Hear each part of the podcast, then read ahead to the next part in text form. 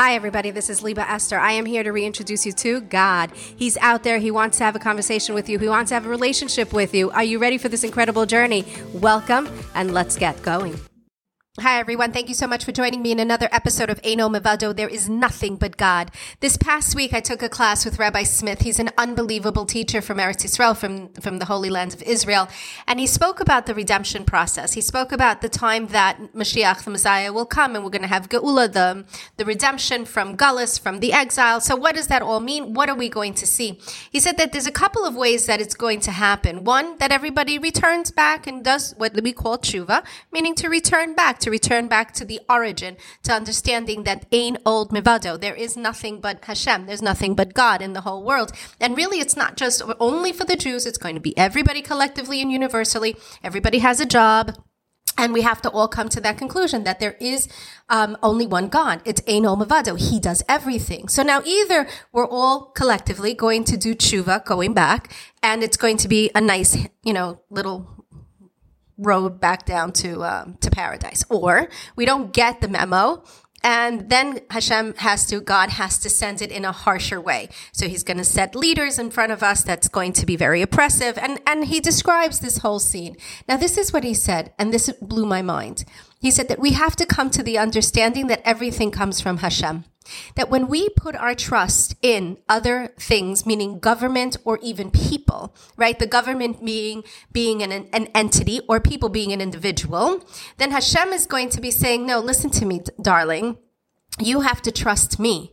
The one who's doing everything for you is me. It happens to be that you are being employed by that person. It's because I gave that person the opportunity for you to get an employment. Do you understand what I'm saying? This is like unbelievable. Well, I understood this and I always knew it. He took it a step further and he said, Hashem, God, will bring it to your attention over and over again. He'll prove it to you a number of times where you're going to feel off balance, where you thought that everything was going in harmony. You thought this is the way things go. And then boom, something happens and you're all of a sudden like off kilter. That's Hashem trying to wake you up and saying, psst, listen, sweetie pie, it's all about me. It's me. I'm doing it. Hello, I'm running the show. Can you see me? Can you recognize me? And that's how we're going to get closer to the redemption process. We all have to come to that conclusion that God is ein od milvado. There is nothing but God.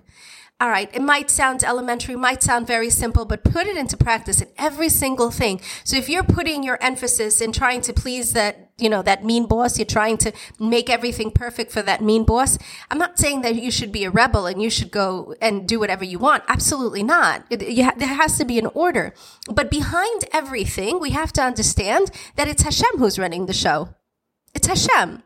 So that means that we don't have fear. We don't have fear of people.